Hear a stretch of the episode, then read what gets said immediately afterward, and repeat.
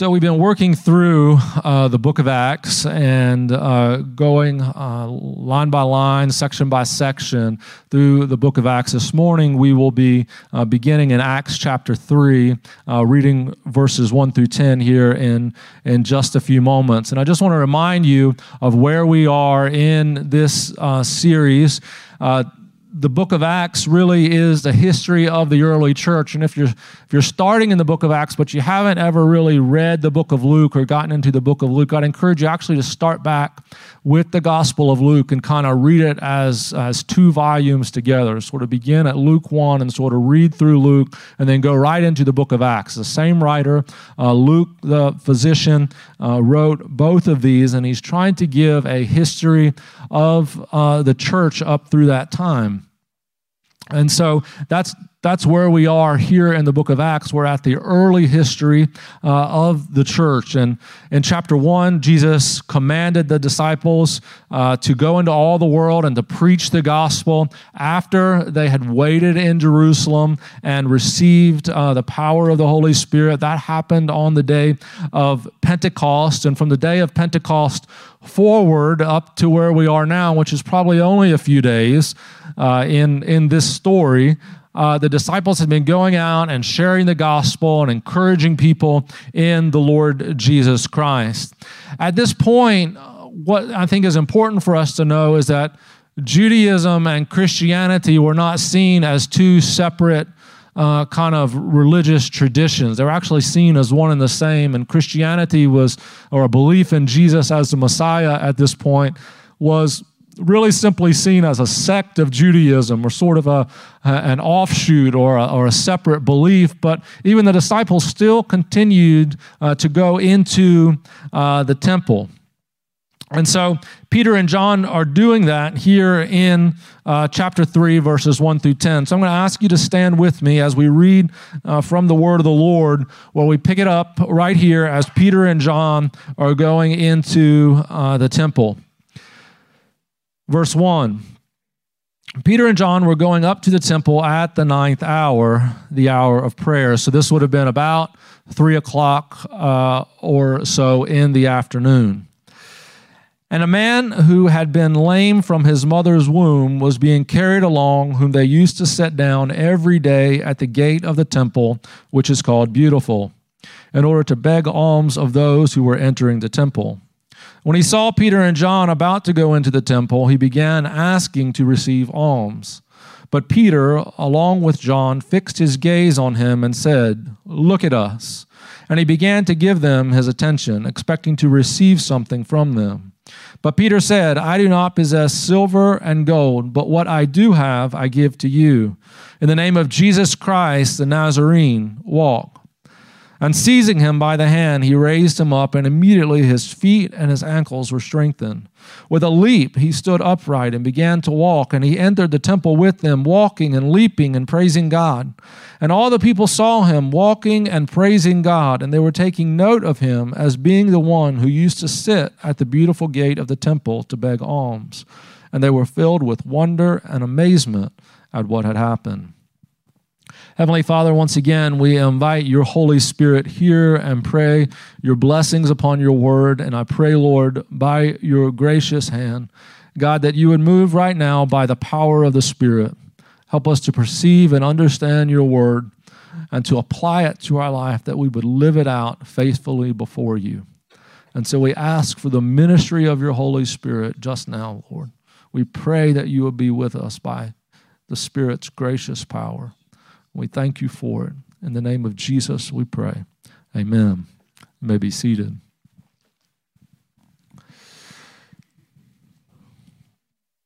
I want to share with you uh, a few points uh, out of this this passage, which I'll share with you now, and then we'll go back uh, over them uh, each point by point. First, we'll speak about how the beggar was born this way how he thought a certain way, acted a certain way, and then finally how he was changed. Born this way, thinking this way, acting this way, and then changed. The beggar had been stuck outside the gate since birth. Incidentally, that's the title of this message, Stuck Outside the Gate.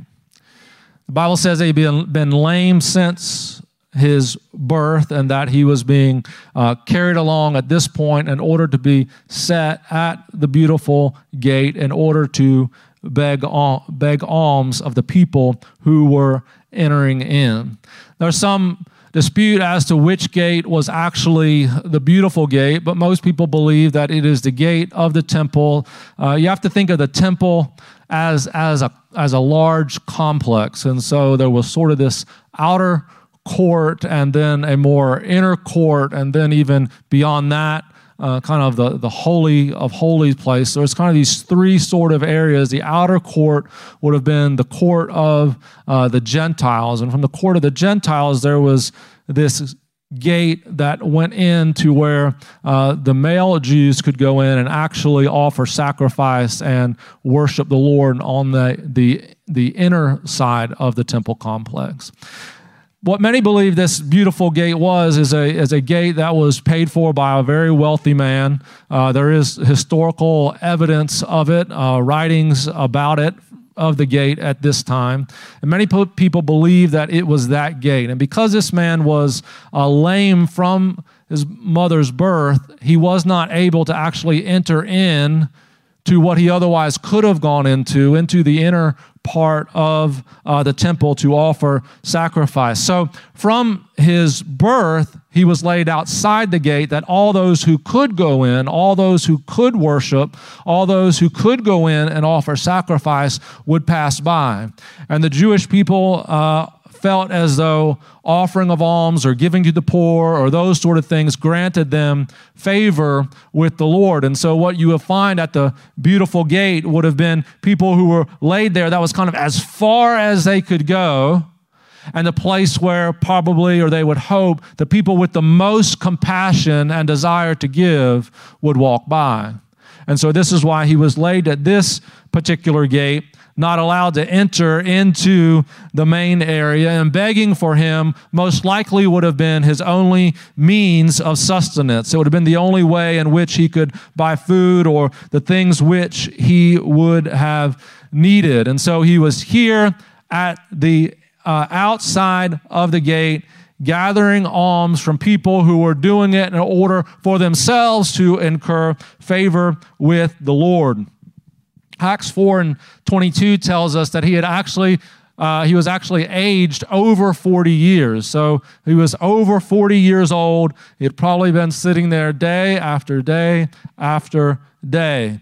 In fact, what's interesting is because he was of that age, uh, beyond 40 years old, and because within this same time frame jesus would have been crucified on the cross and people believe that jesus was about 33 years old when he was crucified. He actually probably was around or could have been around the temple complex from the time when jesus was presented at his birth through the crucifixion. And in fact jesus probably passed through that beautiful gate multiple times and that beggar was probably there as Jesus maybe would have passed by him.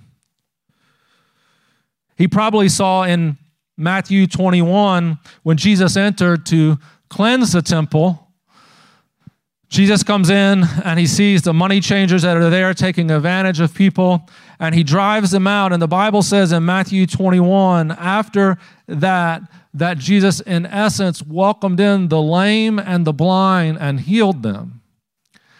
And so this lame man may have been acquainted, heard of, experienced, uh, saw what was going on, but was not one of the ones who experienced the power of God at that time. In fact, what's interesting is that probably part of what got the religious leaders so angry with the Lord and moved them towards their desire to kill him was that Jesus had allowed the lame and the blind to come in to the inner court in order to heal them. So the question comes to us, and we wonder when we think about these historical evidences have you ever wondered if you were just simply born a certain way. Your challenges, maybe your bad temper, maybe your particular lust, maybe some problem that you continually butt your head against. Maybe you were just born this way. Maybe it's just something that is just a fact of life that you have to get used to. And you believe that maybe if you could just manage this particular issue, this particular habit, this particular person, this particular financial challenge, this particular medical problem, that in your life things would get better. Maybe if just this one thing, just like the beggar thought, if only a rich man might come by and give me enough money that I wouldn't have to sit here at the beautiful gate any longer. If just someone with enough would come and bless me, God, maybe I would not have to sit here at this time and be ridiculed, be looked down upon, and be prevented from going into what otherwise rightfully would be mine.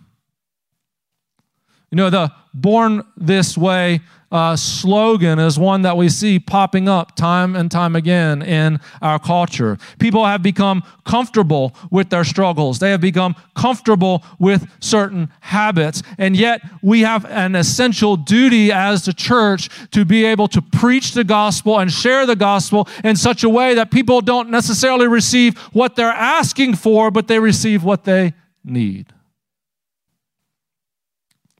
Because there is an enemy that wants you to believe that there are some things that Jesus just can't or just won't change. That you, in your life, in your circumstances, in your situation, just have to get comfortable stuck outside the gate. You, in your situation just have to be comfortable being laid beside the gate, maybe being able to get a passing glance from time to time of what is going on in people who are joyful and happy and have it together. And you long for that, but you've come to think, I'm just born this way. I'm stuck here on the outside of the gate. Maybe you think that it's not something that I'm doing, but it's something that has been done to me someone back then who has treated me this way. Maybe it wells up in you anger or bitterness or resentment or unforgiveness. Maybe you feel like your certain limitations in this life keep you from the good opportunities of the Lord. But if we buy into this notion that there are just simply certain things about our character, our attitudes, our actions, our desires that simply won't change, then what we have to realize is that those negative things have altered our way of thinking. What had happened to the beggar through no thought of his own that he was born lame, it had created in him a frame of reference. A frame in which he looked out and saw the world, and he was asking for what he thought he needed. His frame of reference was outside the gate. He had no real concept of what it meant to be inside the gate. Day after day, he saw people who were whole. Can you imagine? Think in this culture. It's not like our culture where there are certain uh, like wheelchairs or we can go to the doctor and they can help us with certain uh, uh, physical limitations. Think about the beggar who did not have access to any of that, laid beside the gate, and day after day, and week after week, and year after year, seeing other people who have opportunity and wondering, why am I here?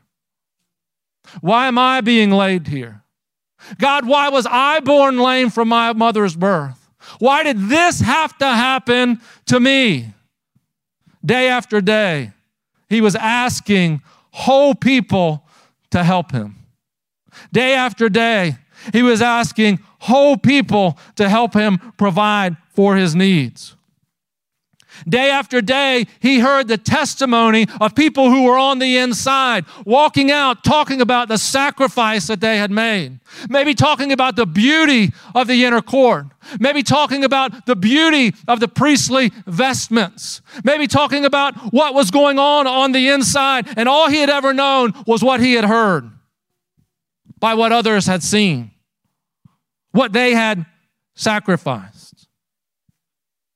He had no concept of what was on the inside. The beggar's thinking and begging was only in response to his perceived need, which for him was more money to get things that he needed. And what I want to remind you of today, what you are longing after, the thing that you think will fix all your problems, may not be the thing that will fix all your problems. In fact, what I've often found in this life is the things that we think will fix all our problems are probably a, a something that we look at that's the, the, the lowest thing that will fix our problems. See, what happened in this particular circumstance is the beggar was just looking through his frame of reference because he was thinking a certain way. He did not have a concept. Remember, he did not have an understanding of what it meant to walk. Several times when you read through just these 10 verses, look at how many times it says, and he walked, and he walked, and he walked, because he had never done that before. He had never had that opportunity before. His frame of reference was, I know I can't walk, so give me what I need, more money, in order to help me buy food or buy clothing or buy a mat or buy the things that I need in order to sustain myself. He was shooting low. Oftentimes in our need, we shoot low. Oftentimes in our desire for things, desire for something to fix us, desire for something to make it right, we shoot low because that's all we've ever known.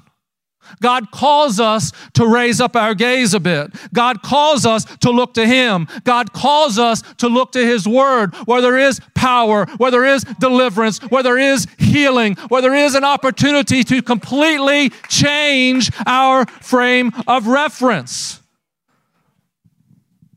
But because of his thinking, he acted out in a certain way. Acts 3 2 and 3 says, The beggar was there to beg alms of those who were entering the temple. And when Peter and John, when Peter, uh, when he saw Peter and John about to go into the temple, he began asking to receive alms. Now, have you ever known of someone who is simply known for acting or being a certain way, to have some kind of character flaw or, or some kind of issue or something that you've just kind of known, and we just kind of look at that person, you think, well, that's just the way they are. And then at one point, they do their, you know, they act in the way that they've always acted in front of someone who calls them out. And you hear people say about that experience, they picked the wrong one to say that to. They picked the wrong one to do that in front of. Everybody knew that's what they did or that's what they said. But at some point, they picked the wrong one to do that in front of. That's the issue here with this beggar and Peter and John. The beggar's actions followed his belief about who he was and how he was going to relate to all the people that were passing by. It impacted not just him, but it impacted them as well, those who were able to give. I'll help the beggar and feel good about myself. I'll give the beggar what he's asking for. This past Friday, uh, I was up in uh, downtown Baltimore. My dad was having a medical procedure, and my mom and my brother and I were there with him uh, for that procedure. And in the hospital, uh, uh, University of Maryland Medical Center, only one person is allowed to actually go uh, actually into the hospital and, and back with my dad. So my mom went, which left my brother and I uh, out outside the uh, hospital and kind of waiting for the results. They were they did allow us to go in to hear uh, the results of the procedure, but um, we were outside, and so we found a little uh, looking for a little breakfast restaurant, someplace uh, to eat that we could get to uh, by foot. And if you have ever met my brother and I, we're kind of opposite personalities. He's the fun one that my kids like hanging out with. Uh, he gets them the fun stuff and does the fun stuff. Uh, uh, someone, I've shared this with some of you, someone who met both of us one time said, Robert's brother is Joe Cool and Robert is Mr. Rogers. I don't know if that's a compliment or not. but uh, my brother's a compassionate one of us. And so we're, we're walking, you know, it's just kind of a city block, and there's a this kind of hole in the wall little uh, restaurant. We're kind of walking down the street, and there's some steps here, and on the other side of the steps is a is a homeless guy, a homeless guy. And when I'm even driving into Baltimore City, I'm thinking, have there been riots here? What's been going on? I'm thinking about safety. You know, my, we're walking by, and this guy's sitting there, and uh, my we're, we're walking, and my brother stops, and I'm thinking, uh oh and he's like looks at the guy and i'm thinking i want to get in the restaurant. And he gives the guy 20 bucks. And i thought okay let's go. And so the guy spoke to my brother and he, he said oh thank you so much. He says someone had given me 20 bucks yesterday and i was holding it and fell asleep and when i woke up it was gone. And um, we started to walk in the restaurant. My brother turns around and looks back and he says, Have you had anything to eat this morning? And the guy, you could tell he had just woken up, so he hadn't had anything at that point. And uh, he said, "We'll get you something to eat." And so we, he asked him what he wanted. We go in the restaurant. My brother gets him two of what he wanted, two drinks, and then at the, we got a cup of coffee, and there was sugar packets and all that. My brother was like putting that in the bag uh, to help the guy. He goes out gives in the bag. In the meantime, I'm I'm in the restaurant, uh, the bathroom, and the Lord is like, "Your brother's sharing with him compassion. Why are you not sharing with him Jesus?" And I think here we're talking about going in our neighborhoods and sharing the gospel in these areas, and uh, my brother's showing compassion and kindness to this guy. I'm ready to wanting to eat and get along with my day and not be bothered. The Lord convicts my heart. And so we go out and we have the opportunity to share Jesus. And you know what's interesting? Having these encounters, I've had them before. Uh, again, my brother is the much more compassionate one of the two of us in, in situations like this. And uh, going out, I, I kneeled down beside the guy and I asked him his name, and he said, Well, my name is, and I, and I actually don't recall his name, but he said, Everybody calls me nice. He was probably what I come to find out, find out. He said, I have no reason to disbelieve him. He said, I'm 17 years old. My mom died uh, a few years ago. I've been living on the street because I was in the foster care system. And he said, I got out of the foster care system. And he said, I said, Can't you get to a shelter? He said, I can't go to a shelter because I'm 17 and uh, they won't accept me unless I'm 18. And if I go as I'm 17, they put me back in the foster care system.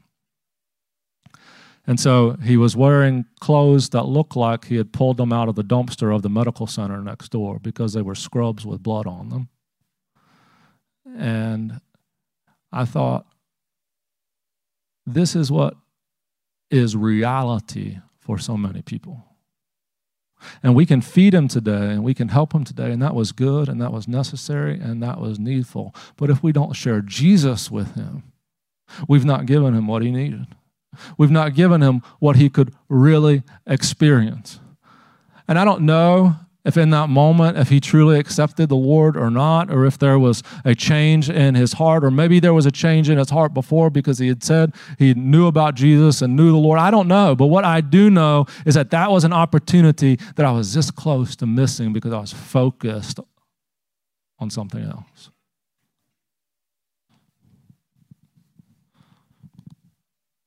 I'll help the beggar and then feel good about myself. I'll give the beggar what he's asking for. Incidentally, this guy didn't ask for anything. He didn't ask for a dime, didn't ask for food, didn't ask for anything. Had my brother not turned and offered, I probably would have kept on going. We have to realize that we have to witness and be a witness in our day that realizes that what so many are asking for, beggar on the street or not, person in the pew, that what so many people are asking for and seeking is not what they need. There must be a people that prays, that discerns times and seasons.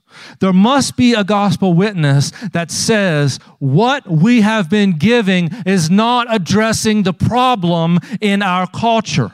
We must pray as a church for a spirit empowered response to the true needs of our world, which is preaching Christ crucified for the sins of all people. The beggar in this gospel account acted in a certain way until someone came by who had the spiritual discernment to give him what he needed instead of what he asked for. And when they gave him what he needed, he was forever changed. Forever changed. The latter part of our text when Peter and John saw him, the scripture says they fixed, Peter fixed his gaze on him and said, Look at us. Think of his circumstance that he was even unwilling to look at the passerby, but had his head face down with something out begging, not even able to look at the people who might give him something. And he began to give them his attention, expecting to receive something from them. But Peter said, I do not possess silver and gold, but what I do have, I give to you. In the name of Jesus Christ the Nazarene, walk. And seizing him by the right hand, he raised him up, and immediately his feet and his ankles were strengthened. With a leap, he stood upright, and he began to what? Walk and he entered into the temple with them. What? Walking and leaping and praising God. And all the people saw him walking and praising God. And they were taking note of him as being one who used to sit at the beautiful gate of the temple to beg alms. And they were filled with wonder and amazement at what had happened to him. Peter and John did not even possess what the beggar was asking for. I do not possess silver and gold, Peter said. But they had something greater than silver and gold. Imagine if in their pockets they were walking along and there was a pouch of silver and gold. Imagine how easy it would have been for Peter and John to throw a coin in the cup or a coin in the hat or something along and keep on passing by. Imagine how easy it would have been that Friday in Baltimore to just give a sandwich and to pass on by, to just give a drink and to pass on by. But there comes an understanding when you and I meet people, we have to have the discernment to know that there is a need that may be greater than what they are asking for. In fact, there may come a time in our life where what people are asking for, we don't even have in our pocket. See, the church has been a wealthy church, at least the Western church.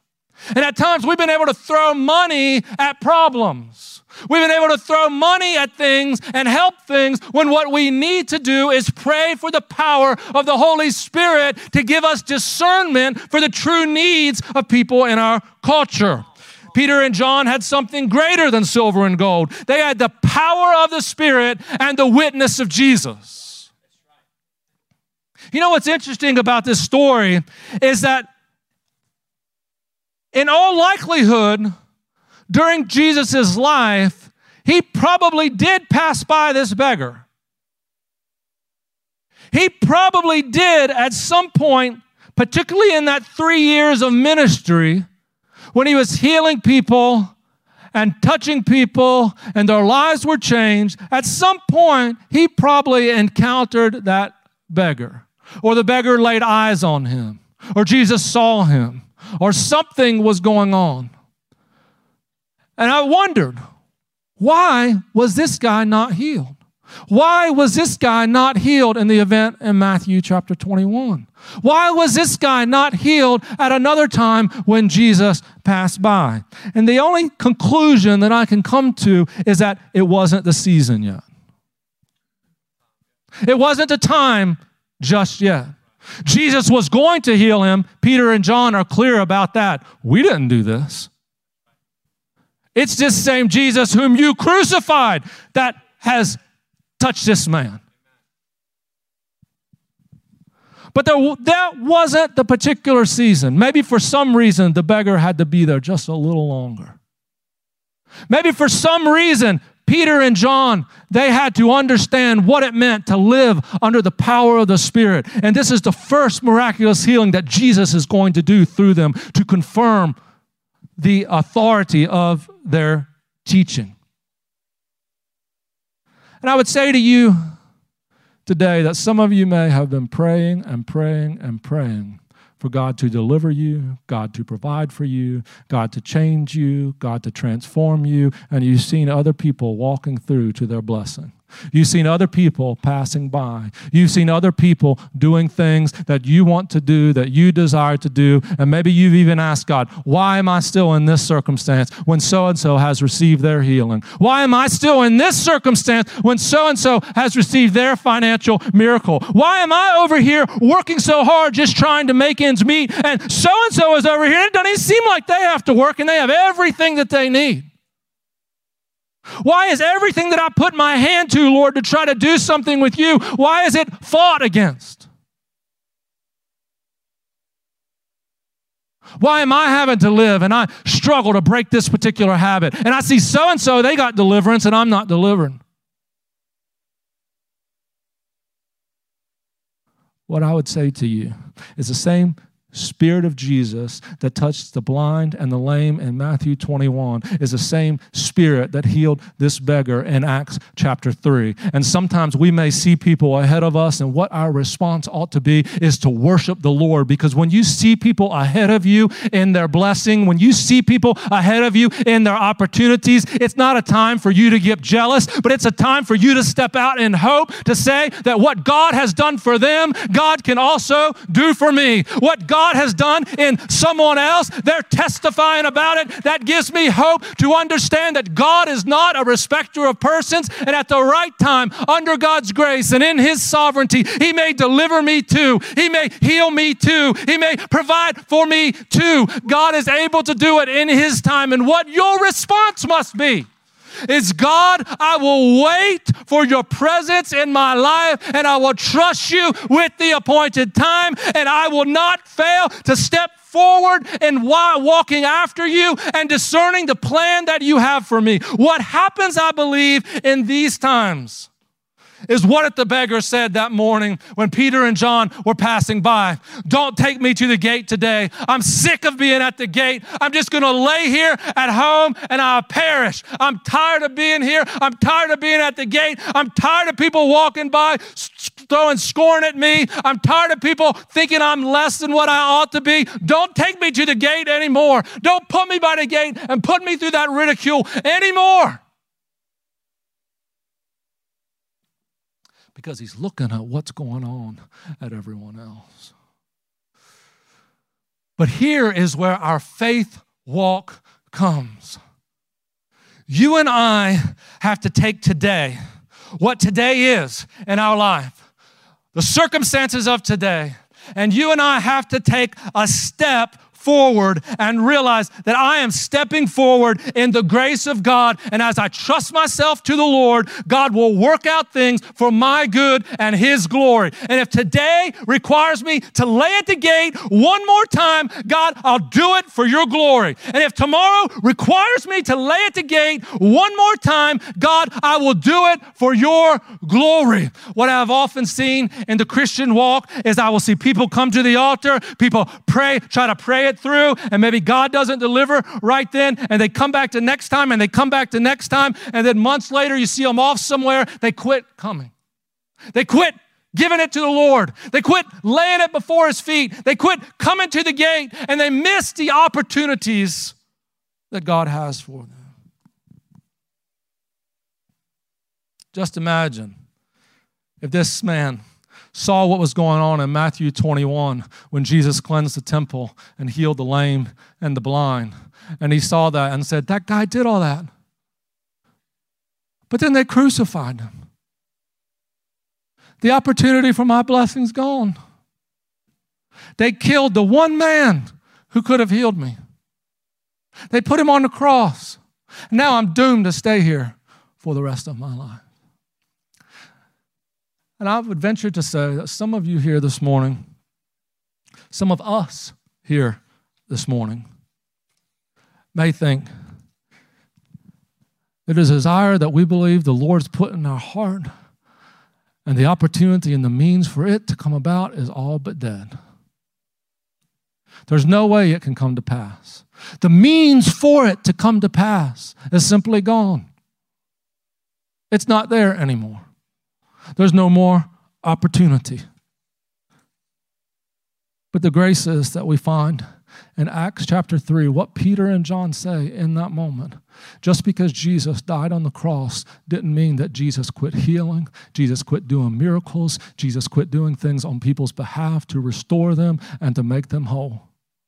What it meant was that Jesus was not limited by an earthly body, but now he was working through the power of his spirit, working through his disciples. Now, just think if you and I get on the same page, if you and I are in unity and one accord like those in the upper room, if you and I are willing to take our time and to pray and to seek the Lord, and we're truly willing to humble ourselves and be a disciple of Jesus like Jesus has called us to be, we're truly intent on getting into the Word, we're truly intent on praying and asking God to help us we're not just looking at the perceived needs or the felt needs of people, but we're trying to be discerning and truly help people at the point of their need. If you and I get serious about that and the Spirit is working through you and the Spirit's working through you and you and you and you and you, imagine this. This is what I believe Jesus meant when he said, Greater things shall you see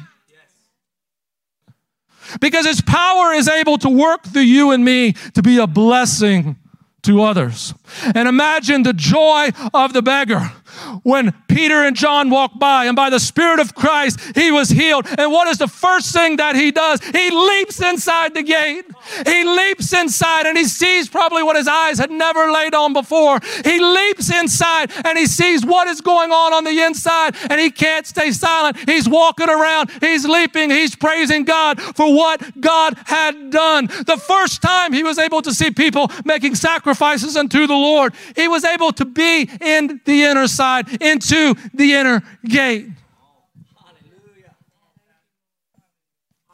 Maybe you have bought into a way of thinking where what you are seeking the Lord for may only give you momentary satisfaction. It only helps you to get through the next few minutes, the next few hours, the next few days.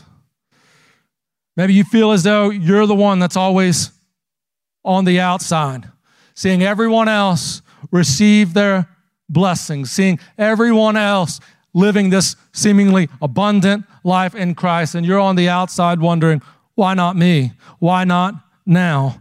And I would say, trust in the Lord, that He is working all things together for your good and His glory. Keep repeating that to yourself in the moment of your need. God is working for my good. This is working within me a greater weight of glory. God is working in me for my good and His glory. Though this beggar had been lame for 40 years, though he had been laid at the beautiful gate for a long period of time, though he had been uh, the scorn of those who had often walked by. On this day on this day in Acts chapter 3, there was no one in that temple whose worship was more vibrant. There was no one in that temple whose worship was more full of wonder, more full of amazement, more full of power than this guy who was entering in, walking and leaping and praising God. And maybe that's exactly what's going on in your life. That your desire for the Lord becomes greater than your desire for solace in your circumstances. And as your desire for the Lord becomes greater than simply getting through your circumstances, when God rushes in and delivers you, and He will deliver you, He will deliver you. When God rushes in and delivers you, your worship to Him no one will be able to match it. It will be vibrant. It will be gracious. It will be Christ exalting because God is working for your good and His glory. Stand with me as we pray together this morning. Heavenly Father, we thank you so much for the grace which you have for us, Lord. And God, I know by your merciful hand that there are many of us here today who feel like the lame beggar. We feel like we're on the outside looking in. And we wonder when will deliverance come? When will opportunity come? God, I believe your word. I, I read your word. I, I read the pages of scripture. I, I believe your word, what it says, God, but it just doesn't happen for me. I just don't see the change in me.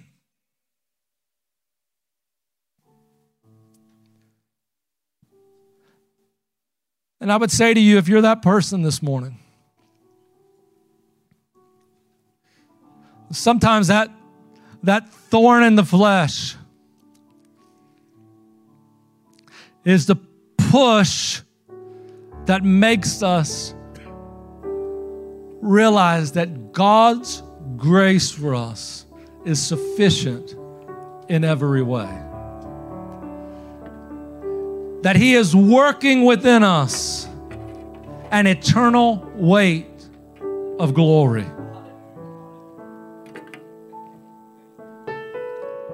What we know in this circumstance is that if Jesus began healing at the beginning of his ministry, and within ministering about three years, this beggar watched others go before him. He probably heard the stories of this man that touched someone and he was raised from the dead. This man who spoke and demons were cast out. This man who overturned all these tables in the temple on that on the inside. I heard about it. I, I could even listen and hear what was going on in there. And I heard people were, out here one time begging with me, and now they're able to walk. They're able to see. They're not lame anymore. Their arms are whole.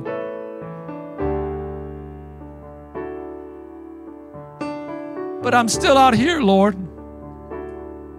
I'm still out here on the outside of the beautiful gate.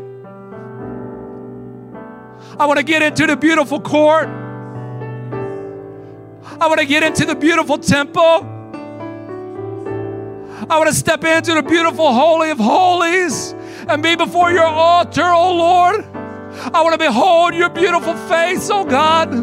I want to be in your beautiful presence, oh Lord. But God, I feel stuck outside here. I long for all these things. And the Lord speaks to us in His kind and gracious voice to persevere, to continue to seek Him, that in our weakness, He is made strong. In our weakness, Christ is exalted. And our struggles as we persevere, as we press through, Jesus is exalted because He is carrying us, He is leading us, He is guiding us. And so I pray this morning, O oh Lord, for the comfort of your Spirit I pray, Lord, for those who are even now walking through the valley of the shadow of death. Lord God, that they are in a circumstance that many would say is the dark night of the soul, the darkest period of their life.